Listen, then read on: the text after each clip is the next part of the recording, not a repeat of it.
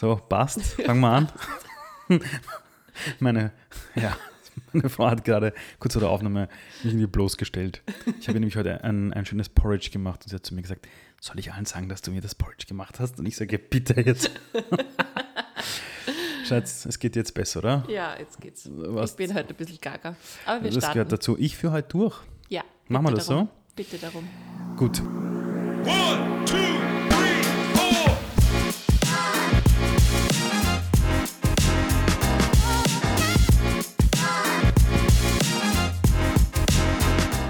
und herzlich willkommen zur zweiten Folge der Malocci Gang. Für alle, die letzte Woche nicht eingeschaltet haben, shame on you, aber wir erzählen euch kurz, was seit letzter Woche passiert ist. Unser Kind war im Ballettcamp. Ja, das war echt, echt süß. Sie hat von sich aus eine so eine Faszination für Ballett entwickelt. Ich glaube, sie hat mal ein Buch bekommen und dann hat sie diese Ballerina gesehen ja, sie will Ballerina werden, sie will Ballett tanzen. Und das hat, hat sie so oft gesagt und wir sind ja die Letzten, die sie zu irgendwas pushen wollen oder irgendwie noch extra Activities außerhalb vom Kindergarten anstreben, weil ich finde, sie sind eh schon so äh, beschäftigt und mit so vielen Themen. Das muss nicht am Nachmittag dann auch noch ähm, Beschäftigung her, aber sie wollte Ballett tanzen und Ali hat sich dann darum gekümmert, äh, dass sie im Sommer mal schnuppern kann und hat dieses Ballettcamp entdeckt, das ganz bei uns in der Nähe ist. Und sie hat jetzt da eine Woche lang Ballett getanzt und am Freitag gab es die Aufführung. Es Cuteness Overload. War, es war so süß. Ich habe gedacht, ich schnall ab. Diese da, Vierjährigen, wie sie da vortanzen, das Dornröschen-Ballett und wie sie sich da ins Zeug gehaut haben und wie gut sie sich das schon gemerkt haben. Nein, das war unglaublich. Ich habe nämlich die Tage davor gesehen, wie die Kleine zu Hause irgendwelche Sachen ständig aufsagt oder plötzlich so wie eine Katze so Bewegungen macht. Ich denke mal, was macht die da? Und dann sitzt du da, die kommt hinter dem Vorhang hervor. Erstmal hat sie nur gewinkt und war ganz Zuerst hat abgelenkt. sie, hat sie nur gewunken und dann hat jemand von hinten sie anschieben müssen, so, hey, bitte hör auf, die ganze Zeit zu winken, du musst tanzen.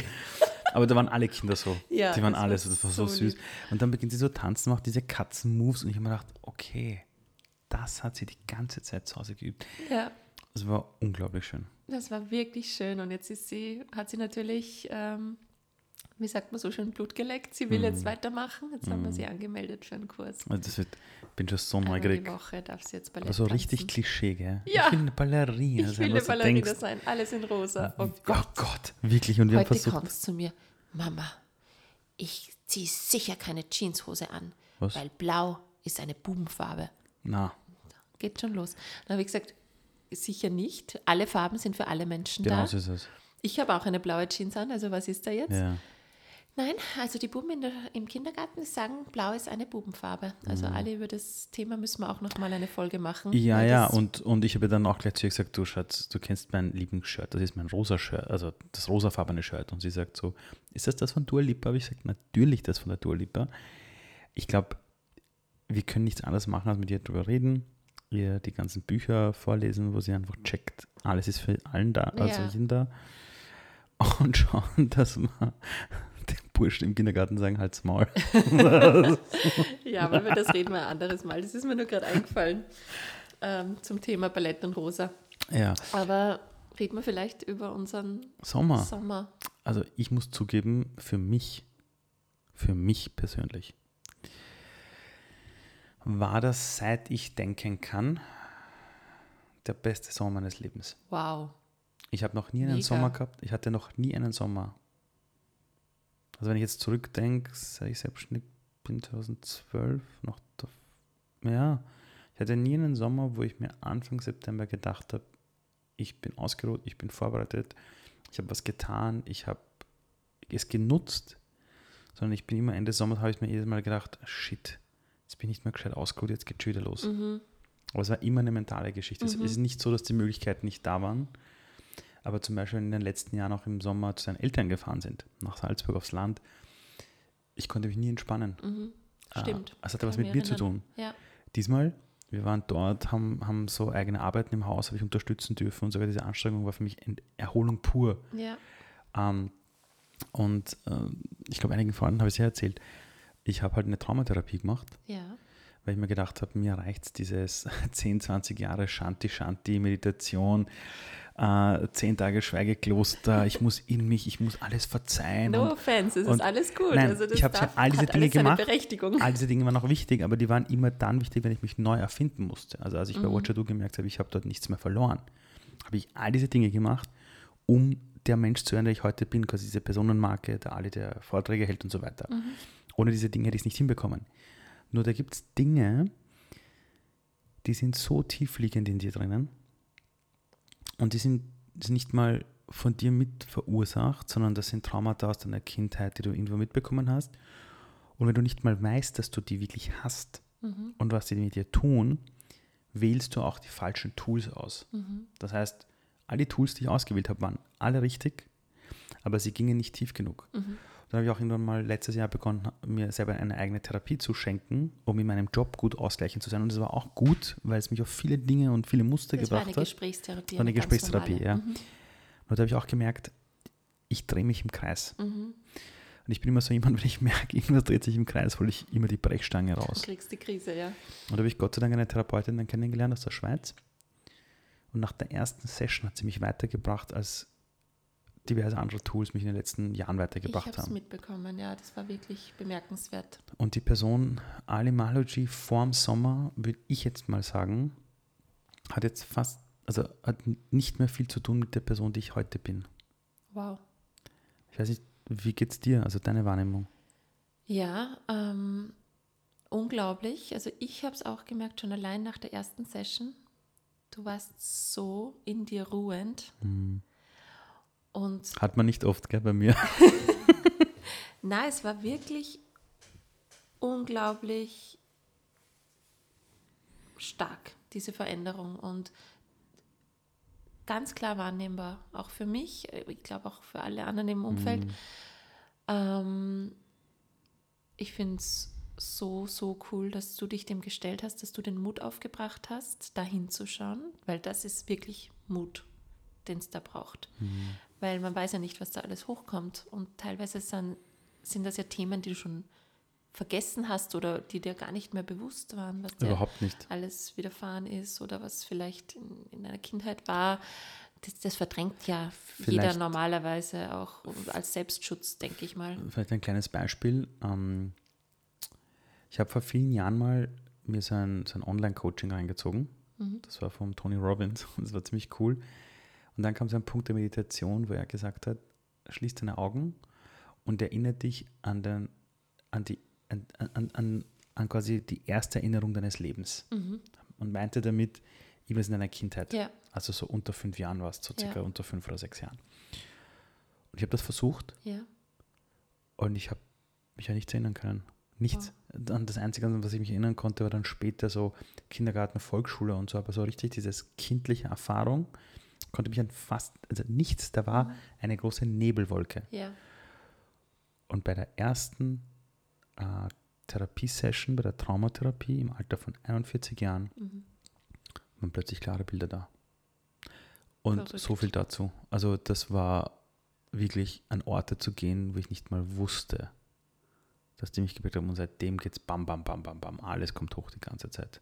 Und es waren nicht viele Einheiten, die du gehabt hast. Nein, ich hatte insgesamt nicht mal zehn Einheiten bis jetzt. Also Nein, es hat, hat begonnen und das macht man im Abstand von so 10 Tagen bis 14 Tagen, Mhm. damit der Körper nacharbeiten kann, weil bei so einer, äh, bei so Traumatas das ist ja so, wir versuchen es mit dem Kopf zu lösen. Und wenn einer meiner lieben Mentoren, der liebe Markus Hahn, den wir beide kennen, immer gesagt hat, Ali, du musst ins Fühlen gehen, Mhm. habe ich nicht verstanden, was er meint. Und dann habe ich gemerkt, dass ich aufgrund meiner Blockaden meiner Kindheit, wo ich im Alter von vier, fünf Jahren wie ein Erwachsener eigentlich meine Eltern organisieren musste und zwischen denen schlichten musste, wenn sie beide mal wieder gestritten haben, habe ich meinen Körper komplett abgeschaltet und war nur im Kopf. Deshalb habe ich als Kind auch so gut gelernt, zwischen Menschen zu vermitteln. Ich konnte als Kind, musste ich lernen, die Emotion meines Vaters einzuschätzen, wie es ihm gerade geht und ihn zu managen, so damit er nicht auszuckt und mir das Leben schwer macht. Oder meine Mama. Wie muss ich sie managen, damit, wenn sie mit meinem Papa einen Riesenstreit hat, nichts auf mich zurückfällt? Das heißt, und das ist aber alles eine Kopfsache. Mhm. Deshalb bin ich auch so schnell in meinem Kopf. Mhm. Und ich habe vergessen, dass immer, wenn was in meinem Leben passiert ist, ich meinen Körper komplett abgeschalten habe. Deshalb habe ich beim Begräbnis meines Vaters, meiner Mutter nicht einmal geweint. Stimmt. Ich tue mir extrem sch- schwer mit Weinen. Zumindest Mhm. war es so. Jetzt Mhm. mittlerweile ist es viel leichter. Und es war alles zurückzuführen zu Dingen, wo mein Körper das Gefühl hatte, er lebt nicht mal. Mhm. Also in der ersten Traumatherapie, als ich zu der Dame gesagt habe, warum habe ich immer Existenzängste? Und ihre Antwort war, weil du nicht mal weißt, dass du am Leben bist. Das war ihre Antwort. wow. Und das war so in Resonanz, so, fuck, sie hat so recht. Ich habe die ganze Zeit Existenzängste und ständig, dass was schief geht, weil ich gar nicht weiß, wie Leben geht. Deshalb war ich auch immer jemand, wenn du zu mir, zu mir gesagt hast, oder andere haben gesagt, entspann dich mal. Ich immer dachte, Mhm. wie geht entspannen? ja, Wie? ja. Du, du, kon du kanntest das Konzept gar nicht. Genau. Und jetzt habe ich ein Mal ganz klares. Bild davon. Jetzt habe ich ein Mhm. ganz klares Bild davon, was ganz genau und was ich brauche. Mhm. Und auch beim Thema Abnehmen. Ich habe früher gekämpft mit dem Abnehmen, gekämpft. Mhm. Also es war ein Kampf. Ich weiß, ja. Und seit dieser Traumatherapie lösen sich plötzlich Dinge auf, wo ich merke, Dinge sind immer noch anstrengend, aber ich fahre nicht komplett raus. Ich komme immer wieder zurück zu Dingen, die ich mache. Also ich verliere mich nicht in diesen. Es war früher so, ich habe versucht abzunehmen, dann sind zwei Tage vergangen, wo ich es vielleicht nicht hinbekommen habe und deshalb bin ich sofort wieder rausgefallen aus dem. Ja, Und das habe ich nicht mehr. ja. Oder auch wie ich mich selber jetzt organisiere, wie ich Dinge mache, eins nach dem anderen. Das ist alles das Endresultat von diesem Traumaprozess. Ja. Und früher habe ich versucht, mit Tools meine Genau. Zeit besser zu planen, Genau. mit Tools irgendwie abzunehmen. Also immer diese Symptombekämpfung. Nur ein ganz normaler Körper oder ein Mensch, der mit seiner Seele im Einklang ist, der frisst sich nicht nieder. Ja, Der, der stopft sich keine Scheiße rein. ja, Äh, und wenn du dann plötzlich diese innere, innere Liebe irgendwie spürst, du merkst, okay, so fühlt es sich an, im Körper zu bleiben. Weil ich habe Mhm. immer zur Traumatherapeutin gesagt, was hast du mit mir gemacht? mhm. Und jede Session hat eineinhalb Stunden gedauert und da waren Welten danach, haben sich bewegt für mich. Sie hat gesagt, äh, ich habe dich dazu gebracht, dass du in deinem Körper bleiben musst. Und wenn du in deinem Körper drinnen bist, fühlst du halt eine unfassbare Sicherheit. Es Mhm. ist immer nur die Gedanken, die sich Sorgen machen, Mhm. die sich Ängste machen. Und du machst ja immer über Gedanken oder hast Ängste vor Dingen, die als nächstes kommen. Nie vor dem, was gerade ist. Mhm. Weißt du noch, als wir beide mal Fallschirmspringen waren, Mhm. hatte ich Panik bis zu der Sekunde, wo ich in einem Flugzeug gesessen bin und meine Füße in 4000 Meter Höhe hatte ich dann quasi über, über, über diesen Ausstieg runterhängen Genau. und da war plötzlich pure Ruhe. Aber bis zu diesem Moment hatte ich Panik. Ja, kann ich Ja. mich noch so gut erinnern. Und als die Therapeutin mir das erzählt hat, habe ich das verstanden. Ja, Und dieser Prozess hat jetzt dazu geführt, dass ich meine Mama, die ich immer hochgelobt habe, ihr auch mal in einem, in einem eigenen Prozess mal richtig die Meinung gesagt habe. mhm. Meinem Vater, den ich immer Vorwürfe gemacht habe Mhm. und bemitleidet habe, aber auch mal wirklich die Anerkennung habe zukommen lassen Oh, dafür, wer ich schön. bin. ja, Das wollte ich noch vor meinem äh, 42. Geburtstag machen. ja. Ähm, und ich hatte während meiner Unternehmerzeit in der Startup-Welt drei Leute, die mich ziemlich hintergangen haben. Also, also ich konnte halt die Machtspielchen nicht. Und auch das hat dazu geführt, jetzt denen in diesem Prozess von denen loszulassen, also ihnen Mhm. ihr loszulassen. Mhm. Ja. Und das hätte ich alles vorher nicht geschafft. Wenn Ja. dieser eine Punkt, dieses tiefliegende, dieser Stachel, Mhm. den du, also das ist so, als würdest du dir im Fuß einen, einen Schiefer einziehen, Mhm. du hast Schmerzen, denkst, na, ich brauche andere Socken, ich brauche coolere Schuhe, Mhm. na, ich muss anders gehen. Mhm. Ja, ah, vielleicht bin ich gar kein Mensch, der gehen sollte, vielleicht sollte ich eher schwimmen. Dann sagt einer, Digga, du hast einen fucking Schiefer in deinem Fuß. Zieh mal den Schiefer raus, lass heilen, wirst du in die Socken passen, die Schuhe passen, Ja. du bist ein Mensch, du kannst laufen. Ja, Und diesen Schiefer zu entdecken, das kann ich nur jedem empfehlen, weil Mhm. es ist ein mühsamer Prozess, es tut weh, es geht tief rein, aber es tut nur kurz weh, ja, weil es ist danach immer leichter, ja. Immer leichter. Ja, und ich habe jetzt das Gefühl, dass ich viel mehr sehe. Allein Entscheidungen, die ich heute treffe. Ich habe Ja. ich hab dir heute früher erzählt von einer Entscheidung wegen einer Sache, wegen so einer markenrechtlichen Geschichte. Und plötzlich denke ich viel strategischer, lockerer, mit einem Mhm. größeren Weitblick. Mhm. Die Therapeutin hat zu mir Spannend. gesagt, du wirst sehen, durch diesen Prozess wirst du mehr Weitblick bekommen Oh, wow. und mehr Ruhe. Es ist, es ist mega. Es ist unglaublich, wie ich es auch wahrnehme, diese, diese Veränderung. Wie das auch überschwappt so auf alles. Ja, ich wollte es den Kindern nicht weitergeben. Ich wollte auch den Kindern nicht weitergeben. Ja, ich weiß, das war ja dein Ursprungsantrieb ähm, dann nochmal, Mhm. weil du gesagt hast, ich will jetzt meine eigenen Scheiß aufarbeiten und Genau. nicht an meine Kinder weitergeben, Genau. weil mir ist es passiert Mhm. und, und, und das finde ich mega cool, dass du das wirklich so Voll. und in so kurzer Zeit, bitte, das war nur ein Sommer. Es war ein Sommer, aber du hast das eh gesehen. Ich habe jeden Tag an mir gearbeitet. Ja. Es gab keinen einzigen Tag, wo ich nicht zu dir gekommen bin und gesagt habe, ja, jetzt aber bin ich nicht das. Arbeit jetzt im, im Sinne von äh, harter Arbeit, Nein. sondern es war einfach ein Nein. Prozess Es und war Fokus drauf. erlaubt und, Es war und Fokus. zugelassen Mhm. und, und das alles noch, ja, parallel dazu, dass wir halt jetzt eine vierköpfige Familie sind und uns eingespielt haben Mhm. und so weiter. Also es hat sich wirklich extrem viel verändert, finde ich. Eins vielleicht noch, ähm, das, le- vielleicht ein Gedanke noch ganz kurz. Als ich das begonnen habe, hat mal einer zu mir gesagt, frag dich, ob du das wirklich jetzt machen möchtest, weil du, funktioniert, du funktionierst extrem gut. Also die letzten zehn Jahre warst du erfolgreich durch diesen Antrieb, den du hattest. Ja, Wo Freude dabei war, aber auch viel Existenzangst und geht schon. Und, Und Ärger vielleicht Und auch. auch Ärger, aber ganz viel diese Existenzangst. Also habe ich mich auch immer so schnell bei ganz vielen Dingen sofort angepasst an die neue Situation. ja, Ich habe gewusst, ich höre auf bei Watcher Do. Innerhalb von wenigen Monaten komplette Veränderung zum Ali Speaker Berat, aber wirklich innerhalb Mhm. von Rekordzeit. Und das kann man aber auch, auch aus der Freude machen. Ja, Mhm. das habe ich gelernt auch aber in den letzten Jahren. Und da hat Jana zu mir gesagt, wenn du diesen Traumaprozess machst, sei dir nur bewusst, dass es sein kann, dass vieles hochkommt, sich vieles verändert. Das heißt, das ist wirklich stepping into the unknown. Mhm. Und ich habe wirklich, als unsere zweite Tochter geboren worden ist und ich auch gemerkt habe, mir geht es körperlich nicht gut, die bewusste Entscheidung getroffen, ich gehe diesen Prozess, wissentlich, dass ich keinen Schimmer habe, was passiert, aber ich lasse mich jetzt auf das ein ja, und fertig. Weil wenn Ja. ich es jetzt nicht mache, wird es in zehn Jahren noch schwieriger. ja, Und dieses Vertrauen und zu sagen, ich gehe da jetzt durch, aus jetzt, ja, äh, das soll alles kommen, soll ruhig hochkommen, ich bin ready dafür. Das war richtig geil. mhm. Also der ganze Prozess, ich habe mich gefühlt, als würde ich wieder laufen lernen. Mhm. Es war geil, dieses, was, ich kann das, ich kann jenes.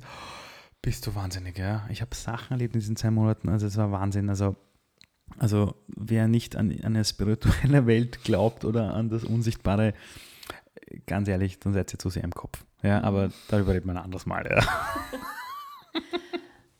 Na, war wirklich ein, ein unglaublicher Sommer, ja. Aber was auch unglaublich, aber was auch unglaublich war, war, das hast du mir mal gesagt, eine bewusste Entscheidung mit der Karenz. Ja, das war für mich, das war mein Prozess. Das war stimmt. Wahnsinn, also da Jetzt, war wo ich ziemlich sagst, baff, ja. Jetzt, wo du sagst. Ähm, ich habe auch so meine Themen gehabt jetzt mit, dem, mit der Entscheidung, beziehungsweise wie mache ich jetzt weiter, auch beruflich.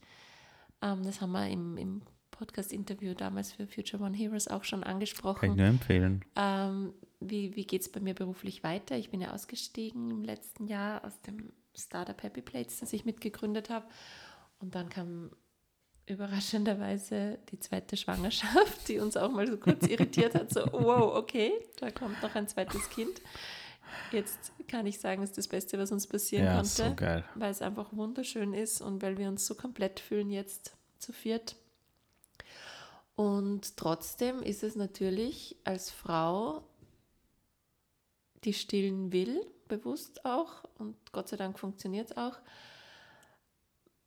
eine große Einschränkung. Also ich bin jetzt wieder ein Jahr bestimmt mal zu Hause. Und das hat mich irrsinnig belastet, kurze Zeit mal. Und weil ich dachte, boah, jetzt war ich gerade so im Aufbruch und wollte eigentlich loslegen mit einer eigenen Selbstständigkeit und mm, mich verwirklichen.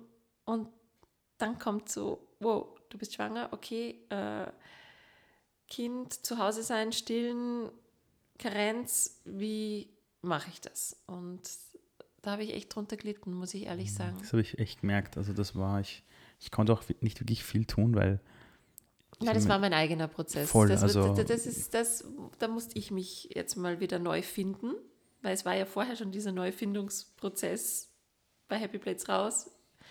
Wer ist die Anna? Was will ich? Was mache ich als nächstes? Und jetzt der Prozess, okay, ich bin wieder Mutter und zu Hause und wie lässt sich das jetzt alles vereinbaren? Und dann hast du, das schätze ich sehr und rechne ich dir hoch an, mir auch immer das Gefühl gegeben, ich unterstütze dich bei allem. Schatz, wenn du was machen willst, wenn du dich selbstständig machen willst, ich bin da. Du musst nicht stillen, ich gebe dem Baby das Flaschall und du machst dein Ding, ich supporte dich. Und na klar, ich finde es mega und danke. Und es hat mich aber noch mehr unter Druck gesetzt, weil ich natürlich dann dachte, fuck, es ist auch, die Rahmenbedingungen wären eh da, aber wie mache ich jetzt und, und soll ich jetzt gleich loslegen? Und ich bin aber eigentlich auch gern beim Kind und ich möchte es auch voll genießen, weil wahrscheinlich wird es unser letztes Kind bleiben, wenn es Mhm. so wie es halt Stand der Dinge ist. Glauben Dachten wir, wir beim sind ersten auch. ja, aber aktuell haben wir das Gefühl, wir sind komplett, es ist wunderschön, so Ja, wie es voll. ist, es ist super Voll. schon eingespielt jetzt. Und das hat mich wirklich unter Druck gesetzt. Und dann habe ich gemerkt, es ist nur meine eigene Einstellung. Ich, es war eine Nacht, da bin ich wach gelegen, aber dachte, so, wie komme ich jetzt raus aus meinem Dilemma? Es ist eine Entscheidung. Und dann habe ich für mich in dieser Nacht entschieden, Anna, du bist jetzt ein Jahr in Karenz. Punkt. Und du genießt es. Verdammt nochmal. Du genießt die Geil. Zeit mit, deiner, mit deinem Baby, mit der größeren Tochter, du genießt die Zeit mit der Familie. Wenn, natürlich, wenn Zeit da ist, mich weiterzubilden, was auch immer, das mache ich ja sowieso nebenbei. Aber mir nicht diesen Druck zu machen, ich muss jetzt beruflich mich schon voll wieder aufstellen und Pläne machen und keine Ahnung was, das hat mir so viel Ruhe gegeben. Mir zu erlauben, ja, ich darf Feministin sein, ja, ich darf für Gleichberechtigung einstehen, aber ich darf auch jetzt einfach mal ein Jahr in Karenz sein und die Zeit mit meinen Kindern genießen. Und ich mache es wirklich gern und ich hole die Große vom Kindergarten und setze mich noch mit den Müttern zusammen und wir quatschen. Das hat sich jetzt auch verändert. Bei der, bei der ersten Tochter von uns war das jetzt nicht so. Da war ich noch mehr im Berufsleben und habe es auch voll genossen und habe das voll gelebt. Und jetzt lebe ich einfach mal das Mama-Sein und das ist gut so.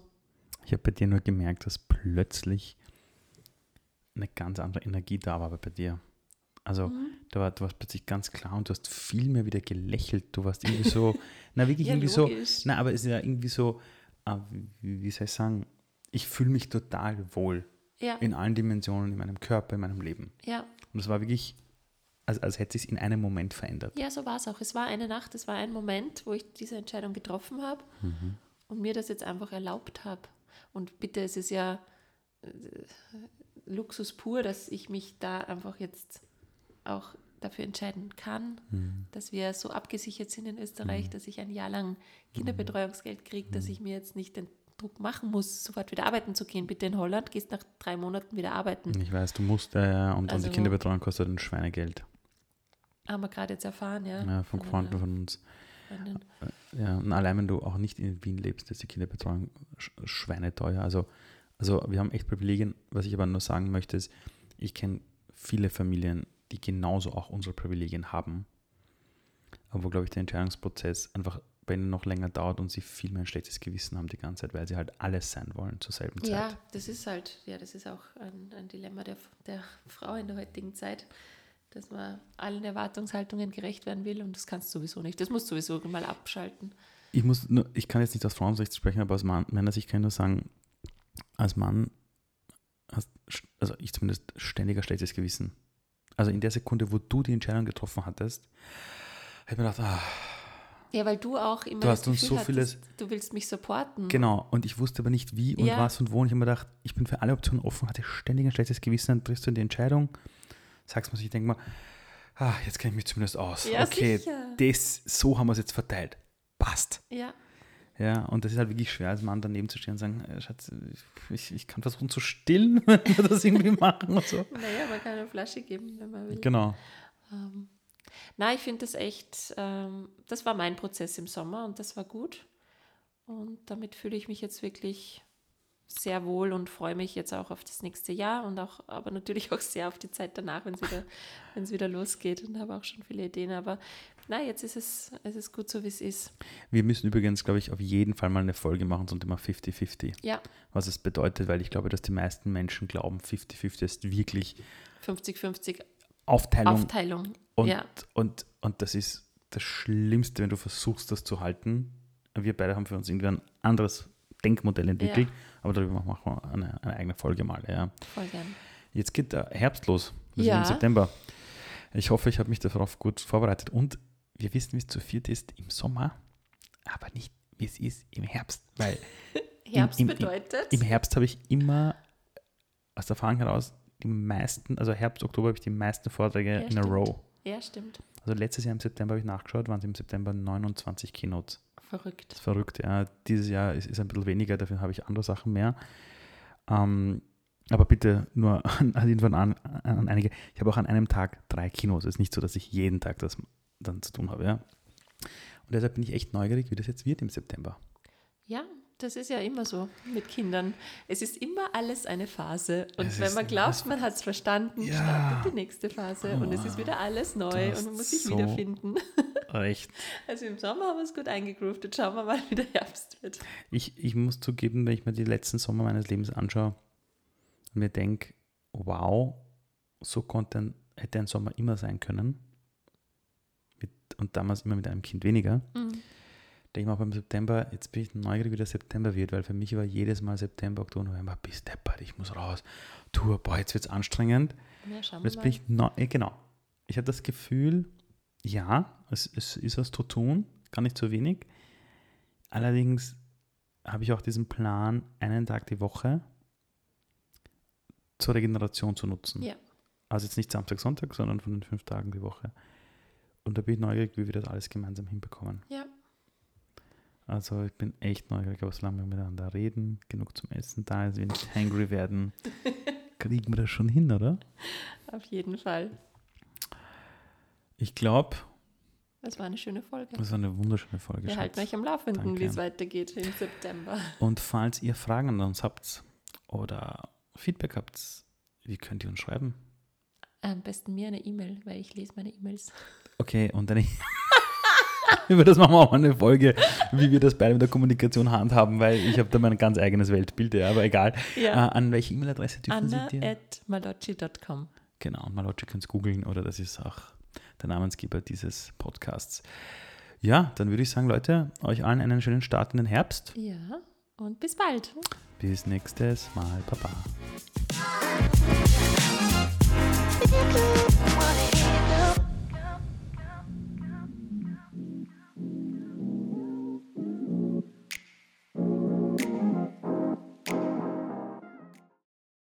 Dieser Podcast wird produziert von Future One Media. Credits für Foto und Artwork gehen an Gabriel Gscheider von Chronic Agency.